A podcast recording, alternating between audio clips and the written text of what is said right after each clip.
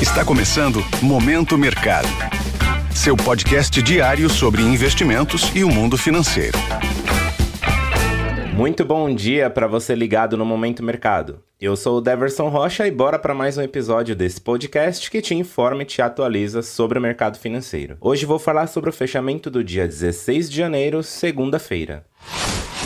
Cenário internacional. No mercado internacional, tivemos baixa liquidez por conta do feriado de Martin Luther King nos Estados Unidos. Discurso de dirigentes do Banco Central da Inglaterra e do Banco Central Europeu reforçam a continuidade de aperto monetário. Alguns economistas apontam que o mundo deve entrar em recessão em 2023 e os juros subirão ainda mais nos Estados Unidos e na Europa. Nesse contexto, o dólar se fortaleceu enquanto o petróleo caiu no mercado futuro. A China continua no radar, que anunciou a manutenção de juros para empréstimos de médio prazo e aumento do volume de yuans injetados na economia. No câmbio, o índice DXY, que mede a variação do dólar frente a uma cesta de seis moedas fortes, subia 0,20%, perto dos 102.400 pontos. Quem mais se destacou foi o iene, em meio a expectativas para a reunião de política monetária do Banco do Japão, na quarta-feira.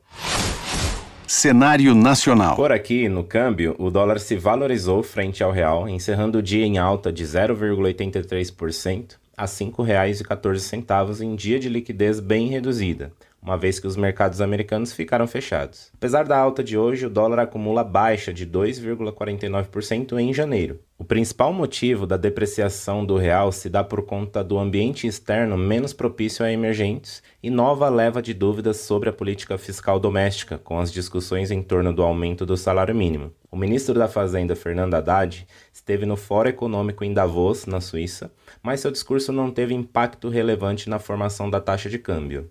Com isso, as alocações compradas ou expostas à variação cambial ficaram no campo positivo. No mercado de juros futuros, as taxas fecharam em alta em meio à repercussão sobre a possibilidade de aumento no salário mínimo em 2023, acima dos R$ 1.320 previstos no orçamento aprovado pelo Congresso, além da reação negativa ao aumento das medianas do IPCA no Boletim Focus. As taxas a partir do trecho intermediário foram as mais penalizadas refletindo tanto o risco fiscal quanto da política monetária. Neste contexto, as posições de investimentos que apostam na queda dos juros futuros apresentaram um resultado negativo. Na bolsa, o Ibovespa fechou em queda de 1,54% aos 109.212 pontos em um dia de redução dos preços de commodities e de baixa liquidez devido ao feriado nos Estados Unidos. Os papéis das lojas americanas derreteram cerca de 38% no pregão de ontem, após o Tribunal de Justiça do Rio de Janeiro ter concedido nesta sexta-feira, dia 13, 30 dias corridos para a empresa entrar com pedido de recuperação judicial. Com a crise nas Americanas, os maiores bancos credores da empresa fecharam em baixa e puxaram as perdas do Ibovespa. Portanto, as posições compradas no principal índice da bolsa brasileira foram desfavorecidas.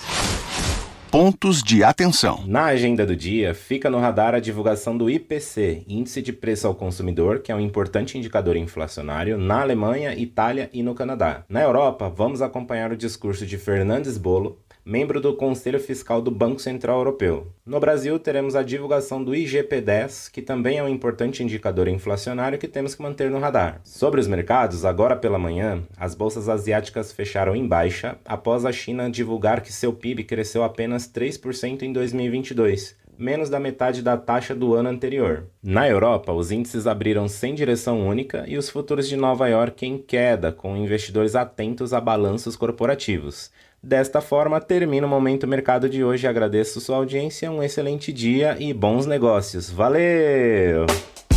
Esse foi o Momento Mercado com o Bradesco. Sua fonte diária de novidades sobre cenário e investimentos.